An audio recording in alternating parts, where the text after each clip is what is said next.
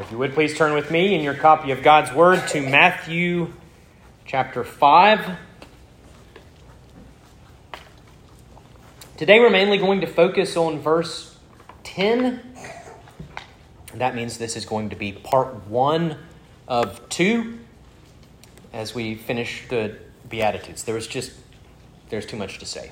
And uh, to be honest, I'm not ready for this series to be over, and I hope you feel the same way. And so we'll have part one this week, and we're going to focus on the idea of being persecuted for righteousness' sake. And then, of course, next week, Foster will be here preaching. And then the week after that, we'll, my tentative plan is to really zoom in and focus on those words rejoice and be glad, found in verse 12. So that's the plan. And here's how I want to introduce the idea, and I hope this works. I hope this is helpful to you. Uh, many of you, I'm sure, have heard the term stolen valor. This is not a new thing. I'm sure it's an occurrence as old as mankind.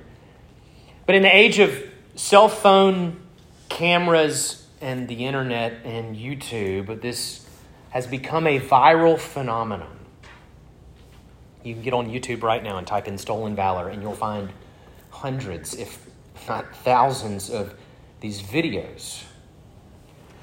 And what you'll ordinarily see is a man in a public place wearing a military uniform or some type of regalia or emblems or something that belongs to a certain branch or division of the U.S. military.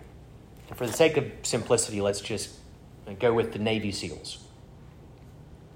So there's this man in public who is dressed as a Navy SEAL, and maybe he's getting congratulations or pats on the back, or maybe he's uh, people are buying drinks for him or paying for his meal. And what happens is real, actual Navy SEALs see this man.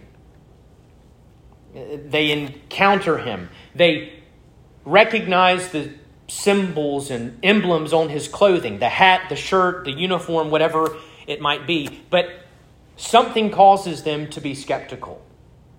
And I wouldn't know because I'm not a SEAL, but there's something that they know and recognize. They can tell something is off. And so they begin to question him. They ask very detailed questions Where did you serve? Who did you serve with? Who was your commanding officer? Where and when were you deployed? What did you think of so and so at BUD/S? And inevitably, the man stumbles in his answers. And he reveals that he's a fraud. He's not really what he's portraying himself to be. And then the real SEALs will yell at him and publicly shame him and might take the hat or make him remove the patch. Because he's not what he's claiming to be. He's a phony. He wants people to think he's a SEAL because he wants the respect and the perks, the admiration, maybe the drinks. But he's not a SEAL. He, he wants the valor and the honor that does not apply to him. I bring this up because I hope it will help us to better understand what it means to be persecuted for righteousness' sake. Right now in our country, it pays to be one of the quote unquote persecuted. In the same way that it pays to pretend to be a SEAL at a restaurant to get your food or drinks covered, it pays in our country to be a quote unquote persecuted victim. It is a social currency. And the most persecuted rise to the top. And everyone has to honor them and listen to them and respect them. And so people want to be seen as the persecuted ones. They want to be respected. They want to be valorized. They want to be honored. They identify as blessed martyrs. And there's, it's not just one side that's guilty of this. I think it's all over. And so, in our time that I have with you this morning, I want to talk about the blessed persecution that our Lord speaks of in this final beatitude. Uh, I want you to know what it is to be persecuted for righteousness' sake, so that we wouldn't be those who are guilty of stolen valor in the spiritual sense. So, so that we would have a consistent, effective, and faithful witness as we imitate our Lord and by His grace walk in step with the Holy Spirit. So, there's your opening illustration. We're focusing on persecution for righteousness' sake. But before we do that, let's ask for the Lord's blessing upon the preaching of His word. Heavenly Father, I ask that you uh, would speak this morning through your word. We remember that faith comes by hearing, and hearing comes by the word of God. This book is more powerful than we could possibly imagine. Would you use it this morning that many uh, would be brought into your kingdom and that your people uh, would be comforted and strengthened and, and spurred on in their pursuit of righteousness and holiness? We ask in Jesus' name. Amen. Matthew 5, I'm going to read verses 1 through 12. Seeing the crowds, he went up on the mountain. And when he sat down, his disciples came to him. And he opened his mouth and taught them, saying, Blessed are the poor in spirit, for theirs is the kingdom of heaven. Blessed are those who mourn, for they shall be comforted. Blessed are the meek, for they shall inherit the earth. Blessed are those who hunger and thirst for righteousness, for they shall be satisfied. Blessed are the merciful, for they shall receive mercy. Blessed are the pure in heart, for they shall see God. Blessed are the peacemakers, for they shall be called sons of God. Blessed are those who are persecuted for righteousness' sake, for theirs is the kingdom of heaven.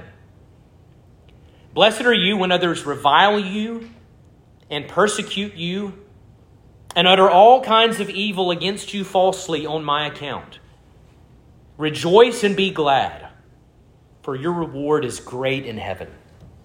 For so they persecuted the prophets who were before you. The grass withers and the flowers fade, but the word of our God stands forever. All right, so let's talk persecution.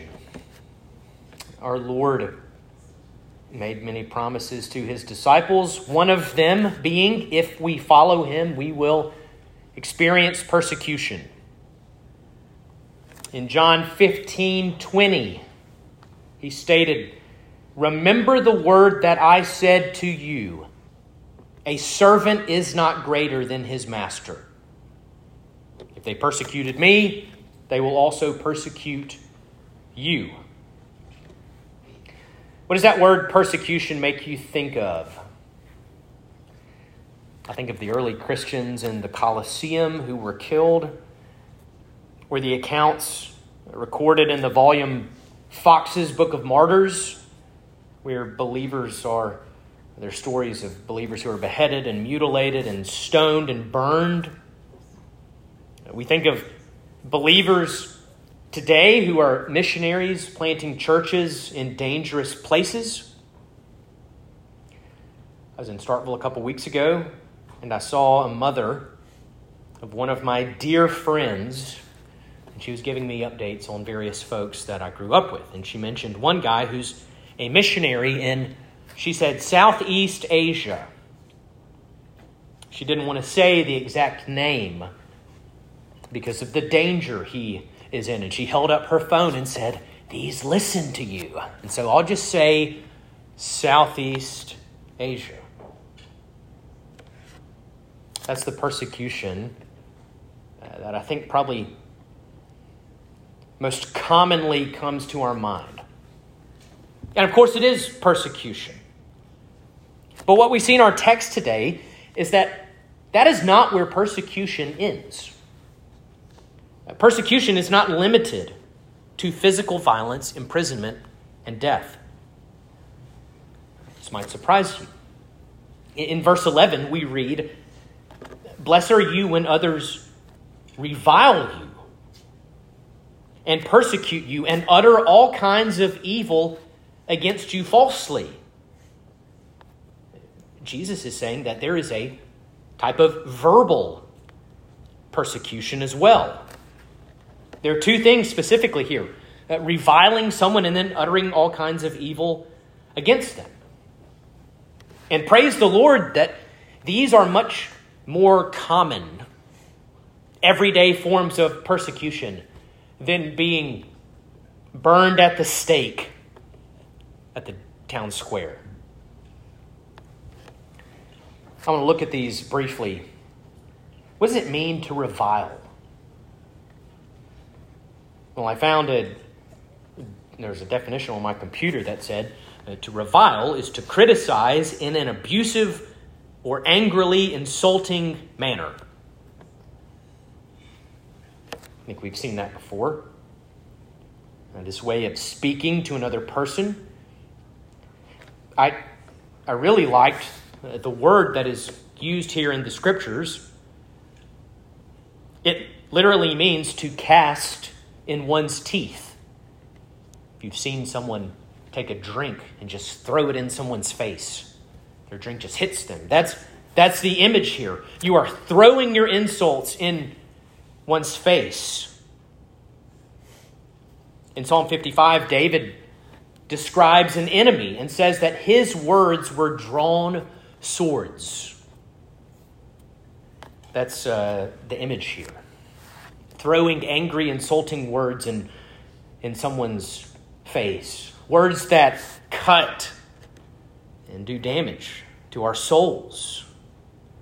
And that's the picture of reviling someone. Uh, there's also mention of uttering all kinds of evil against someone falsely. Now, that would be slander, uh, lying, with the motivation of trying to destroy a person. Thomas Watson remarked, saying, You may kill a man in his person and in his name. There are many of these persecutors nowadays who, by a devilish chemistry, can turn gold into dung and the precious names of God's saints into reproach and disgrace. Not only going after a person phys- uh, physically, but going after their name. Jesus says this is persecution. I'm not just being a sensitive millennial. Trying to destroy someone's name and reputation and image in this sight of others by speaking lies. Thomas Watson compared this to coin clipping. Anyone know what coin clipping is? I had to look this up. In 1700s, 1600s, 1700s, there was uh, this big problem in Britain. A problem so big, if you got caught doing this, it, it was considered high treason and they would, they would kill you. It, at, at this time, coins were made of pure gold or pure silver. And over time, these softer metals would become misshapen pretty hard to bend a quarter. I've never tried, but we, we, we don't really face this. Our, our currency bills will get torn up, but our coins stay in pretty decent shape. It was not the case in Thomas Watson's day. The everyday wear and use of these coins would cause them to become misshapen and, and bent. And so, what people would do is they would have some type of cutting tool or file And they would get the edge of the coin and they would just clip just the edge. And they'd get this tiny piece of gold or silver. And it was tiny enough that hopefully it would go unnoticed. Hopefully the coin would just look worn or bent. And this would be done over and over and over again until you had a little a, a bowl full of clippings. And then these clippings would be melted down and formed into a gold bar that you could sell to a goldsmith or jeweler for a very hefty price. Now, the problem is that when you do this, you diminish the value of the coin. You diminish the weight of the coin. You undermine the nation's currency, which is why they considered this such a serious crime. That's the illustration that Thomas Watson uses for slander. Little by little, chipping away at a person's name. Maybe you aren't reviling them, you aren't throwing angry insults in their face, but you are, by your deceit and gossip and rumors, diminishing the value of their name. You are undermining their reputation. Thomas Watson said, There have been many punished for clipping a coin. Of how much sorer punishment shall they be thought worthy who clip the names of God's people to make them weigh lighter? Uh, not all persecution is bloody. It can come in the form of whispered lies. And we think of Potiphar's wife who slanders Joseph. She's angry this handsome young man will not lie down with her, and so she lies and has him thrown into prison. Or we think of what the Pharisees uh, said about Jesus. Jesus is healing people and casting out demons, and yet the Pharisees say, oh, he has a demon. Undermining his name, attacking his person and he considers that persecution. We've all heard the phrase sticks and stones may break my bones, but words will never hurt me. Is that right or wrong? I don't think it could be more wrong. I guarantee that you remember words that were spoken to you or about you. Maybe spoken by a parent, maybe a family member, friend, classmate, and you still remember them. Maybe you can identify as the clipped coin, where systematically your name was made lighter and undermined. Maybe in a moment of anger, someone got in your face Maybe so close you could feel the warmth of their breath, and they said things that left, left marks on your soul. Like David, you can say, Those words were drawn swords. We need to be careful and thoughtful of how we speak to one another and how we speak about one another. Are we clipping someone's name? We need to be on guard against such things. And we need to be very quick to repent and seek forgiveness when we fail. Now, the main point of this sermon the blessed persecution. Our Lord speaks of a blessed persecution here, a honored persecution, a characteristic persecution that is descriptive of those who will inherit the kingdom of heaven. Here's the point not all persecution is this blessed persecution. And this is the tie back to the stolen valor illustration. We may experience something and might be quick to believe, oh, I'm experiencing oppression and maltreatment that Jesus is speaking of here in the Sermon on the Mount.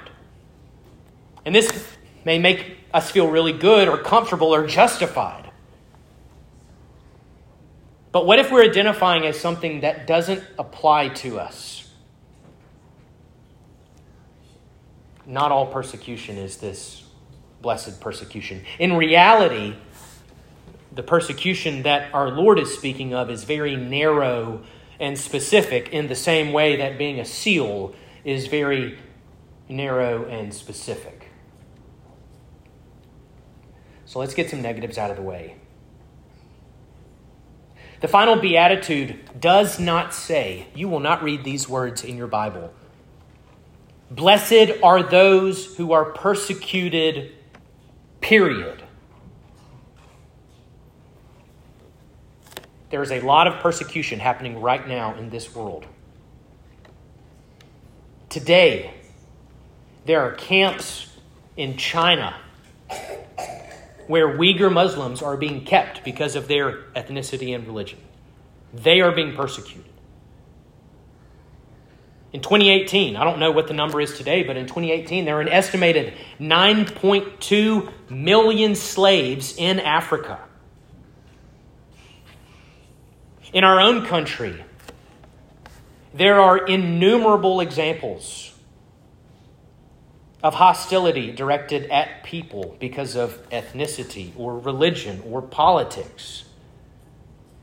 There's so much persecution that we could point to, but being persecuted doesn't automatically qualify as the persecution our Lord is speaking of here. Not all conflict we experience is this blessed persecution. Another question to ask might be Are we bringing this upon ourselves? Are people treating us badly and slandering us and reviling us because we're a difficult person? That doesn't justify what they're doing. Maybe you aren't helping yourself. Our Lord does not tell his disciples Blessed are those who have a hard time because they are difficult, objectionable, unwise people. We can bring suffering on ourselves. We can say things. We can act in a way that makes life more difficult than it need be.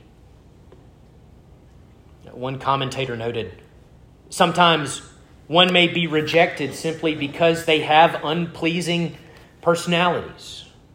They are rude, insensitive, thoughtless, or piously obnoxious. They are rejected because they are discerned as proud and judgmental. Are we making it harder on ourselves? People are treating us badly because of our rudeness and our insens- insensitivity and our obnoxious piety and self righteousness, then we don't need to attempt to comfort ourselves thinking, well, I'm just living out this final beatitude. Here's another one. Our Lord doesn't say, Blessed are those who are persecuted for a cause. Period.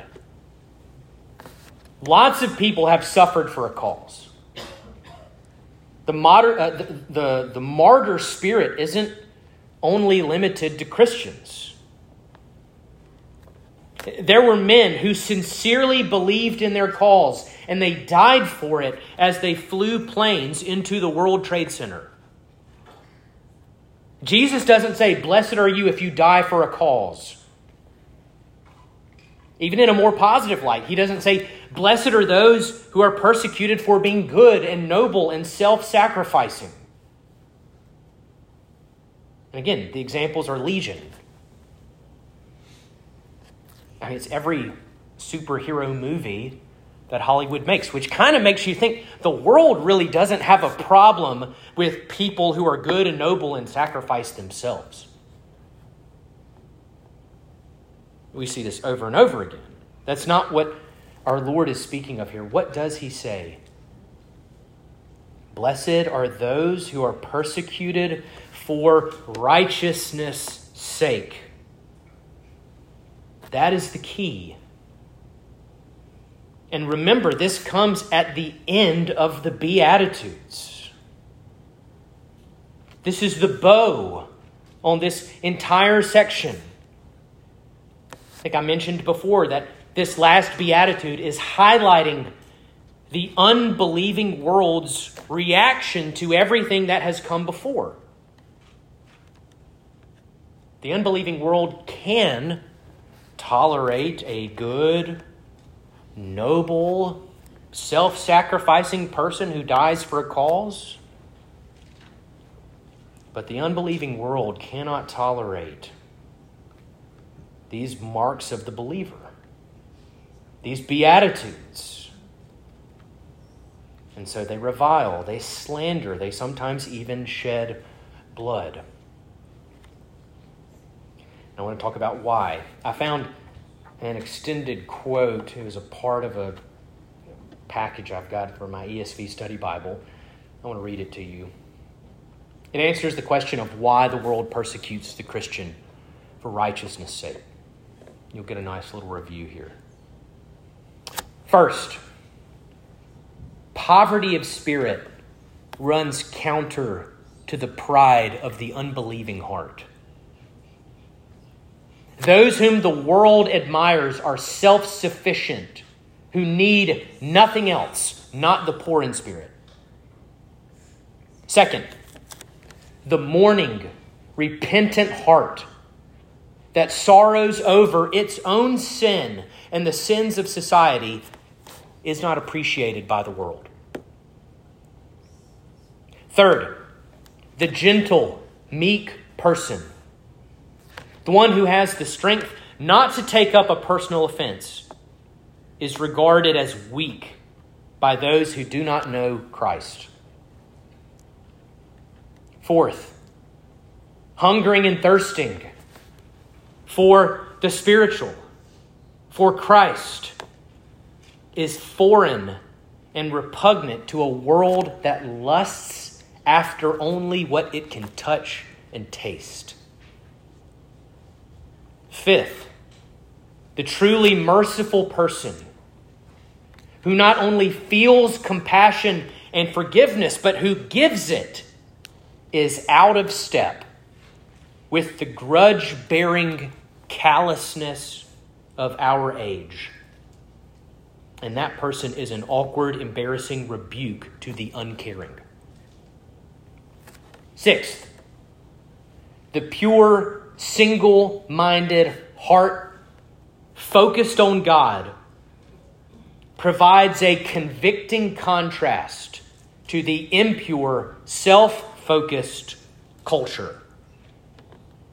And last, the peacemaker is discomforting because he will not settle for a cheap or counterfeit peace and has an embarrassing inclination to wage peace. That is why the world persecutes the Christian for righteousness' sake. Blessed are those who are persecuted as a result of the Beatitudes. Blessed are those who are persecuted because of their poverty of spirit and their mourning over sin, their meekness, their hungering and thirst, uh, thirsting after righteousness, their mercy and purity of heart and peacemaking. When you suffer for such things, the Lord says, Blessed are you. And don't miss this. These Beatitudes will not shield you from suffering, they will be the reason for your suffering. If you open Matthew chapter 5 and read the Beatitudes and make your list and say, I'm, I'm just going to work really hard and dominate this list so that my life will become easier and smoother sailing. you could not be more confused. These Beatitudes are the reason for the waves. They will make you different. They will make you unlike the world. And just as the world hated our Lord, the, Lord uh, the, the world will hate his disciples. I was reminded of the chapter in John Bunyan's Pilgrim's Progress when Christian and faithful enter the town of Vanity Fair, this just wicked, worldly town. And Bunyan wrote that these two men stood out from all the other inhabitants of the city. And it was for three reasons. He said their clothing was different, their speech was different, and they had no interest in what was being sold. The way they dressed, the way they carried themselves was, was different. It was countercultural.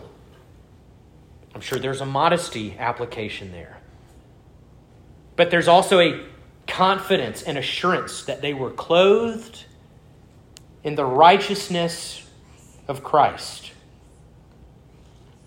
Their speech was different. The things that they talked about, the things they were interested in, the things they were amused by were different. They talked about the new birth, they talked about the, the work of God in their hearts, and this made them stand out. They had no interest in what was being sold at the fair. They prayed, Lord, turn our eyes away from worthless things. And the people of the fair are badgering them, saying, What will you buy? What will you buy? They gave an answer that made everyone howl in anger. They said, We will buy the truth.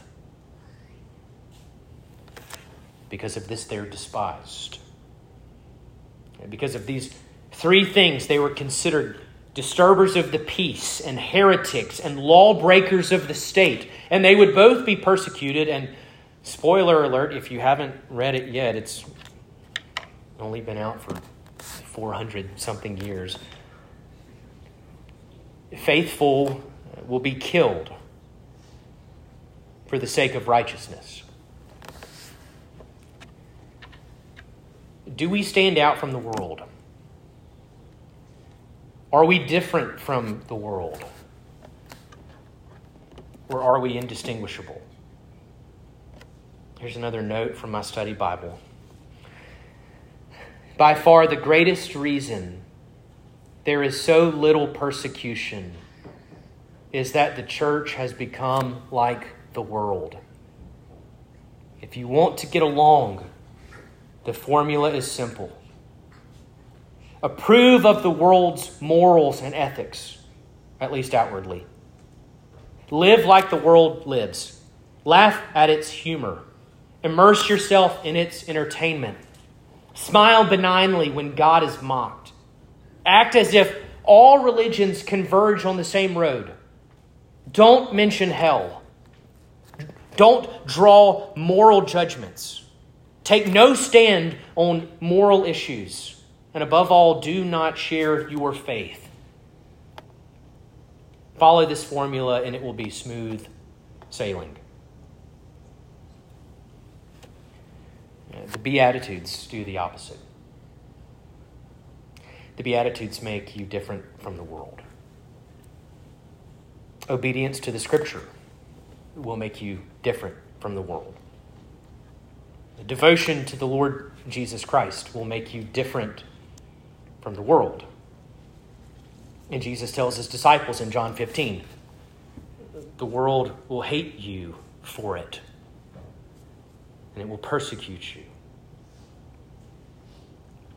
Sinclair Ferguson made a comment in a sermon on the Beatitudes.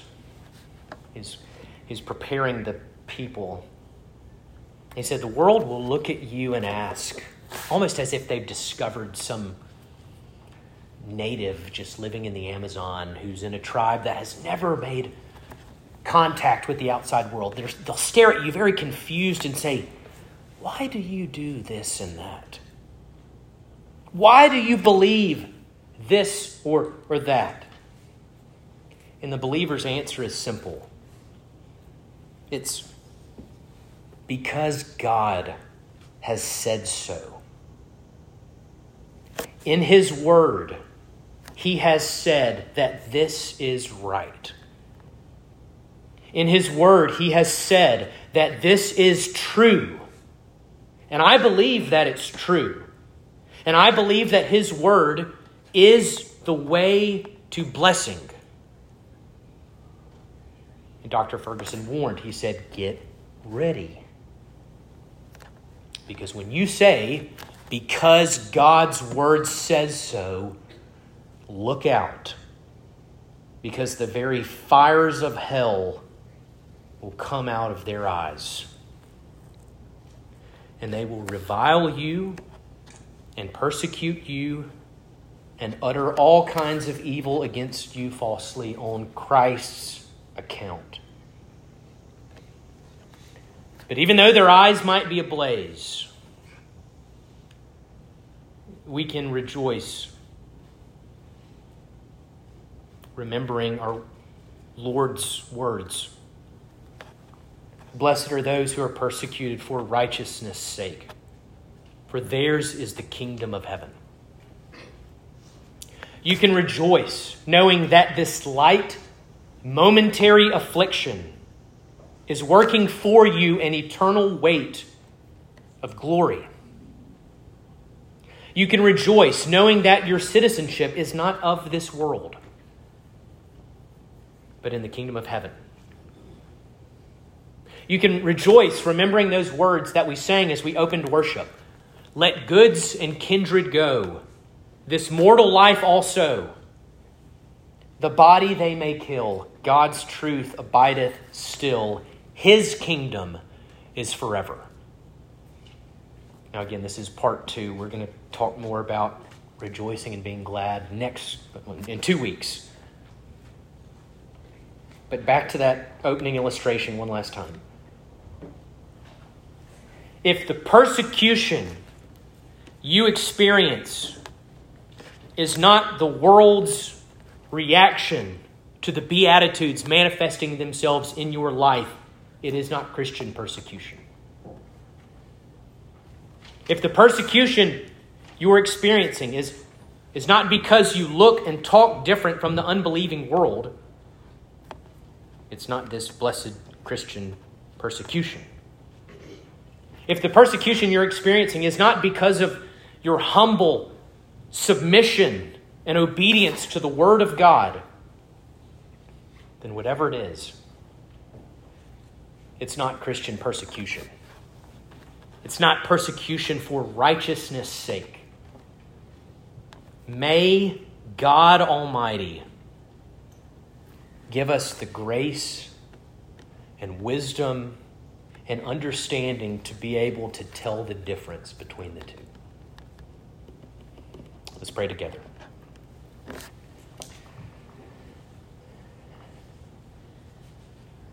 Heavenly Father, we are incapable of doing this on our own. We are incapable of being faithful. We are sheep who wander and get lost and get stuck in the different mires of life. And even when we really think we're killing it and being faithful and doing what we're supposed to do, we can be overtaken with self righteousness. Father, we need you every hour. We need you to implant faith within us. We need you to grow us in grace. We need you to work and by the power of your Spirit produce these beatitudes within us. Father, we need you to show us, as it were, the prize that is awaiting all those whose lives have been hidden in Christ. Would we be overcome thinking of that eternal weight of glory being stored up? That we can say in, in the moment, this affliction is light. This affliction is momentary. Father, would you make us your people salt?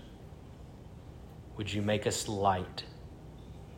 Would you use us that men and women, boys and girls, would find flourishing and blessing in faithfully walking in step with your Spirit and being obedient to your commands.